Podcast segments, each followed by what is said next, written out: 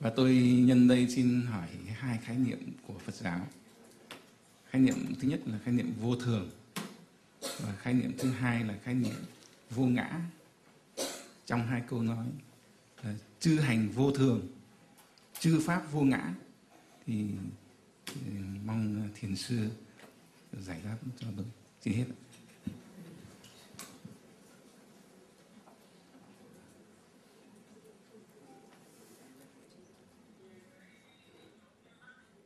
Vô thường với vô ngã, hai cái nó là một. Vô thường là đứng về phương diện thời gian đó, mà nhìn đó, thì nó là vô thường. Mà đứng về phương diện không gian mà nhìn đó, nó là vô ngã. Khi mà mình nhìn đứa con mà mình nghĩ rằng đứa con là một cái thực tại độc lập đối với người cha, đứa con là khác mà người cha là khác, là mình chưa thấy cái tính vô ngã của đứa con. Khi mình nhìn người cha mà không thấy đứa con đó, thì mình chưa thấy được tính vô ngã của người cha, và mình bị kẹt vào một cái ý niệm đứa con là một thực tại riêng biệt, hoàn toàn riêng biệt. Mà mình biết rất rõ, theo khoa học đó, thì đứa con là sự tiếp nối của người cha, và đứa con không phải là một cái thực tại riêng biệt đối với người cha, thì cái đó là vô ngã.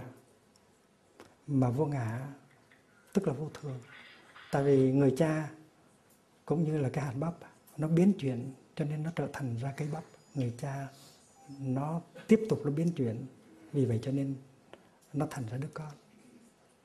Và đứa con mang người cha đi tới. Thành ra nhìn vào đứa con mình thấy được vô thường, mình thấy được vô ngã.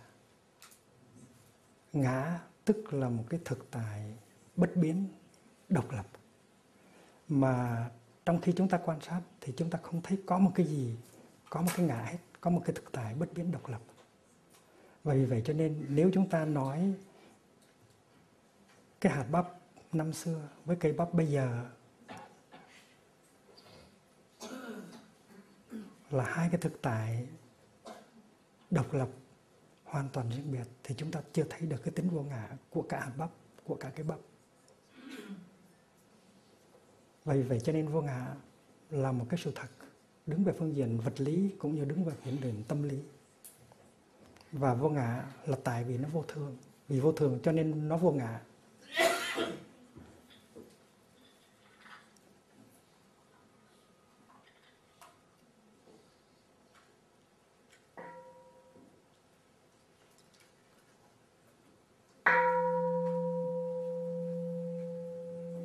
Vô ngã nó cũng có nghĩa là đứa con không có mặt đó. Đứa con vẫn có mặt, nhưng mà đứa con không phải là một thực tại độc lập đối với người cha. Đứa con là sự tiếp nối của người cha. Và thấy được như vậy tức là thấy được tính vô ngã của đứa con, và đồng thời cũng thấy được cái tính vô ngã của người cha. Và vô thường là không phải là một cái gì nó tiêu cực. Tại vì nếu không có vô thường thì không có sự sống. Nếu hạt bắp nó không có vô thường thì nó không có bao giờ có thể trở thành cái bắp và chúng ta có bắp để ăn. Vì vậy cho nên vô thường rất là quan trọng.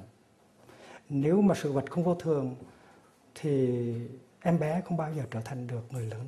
Vì vậy cho nên vô thường là điều kiện tất yếu của sự sống. Vô thường là sự sống.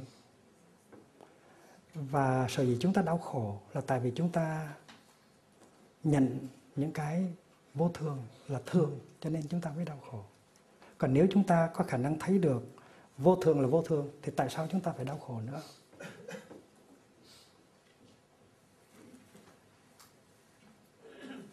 Và vì vậy cho nên tu tập có nghĩa là dùng cái tuệ giác của mình, dùng cái định và cái tuệ của mình để tiếp xúc được với cái tự tánh vô thường và vô ngã.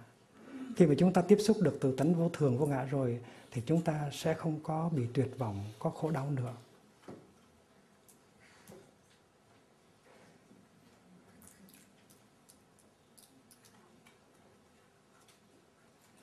Và vô ngã nó cũng nghĩa là không có mặt, có mặt đó nhưng mà không phải là có mặt như là một cái yếu tố riêng biệt, độc lập, một cái entité séparé, một cái entité permanent, không phải là một cái gì bất biến, vĩnh cửu.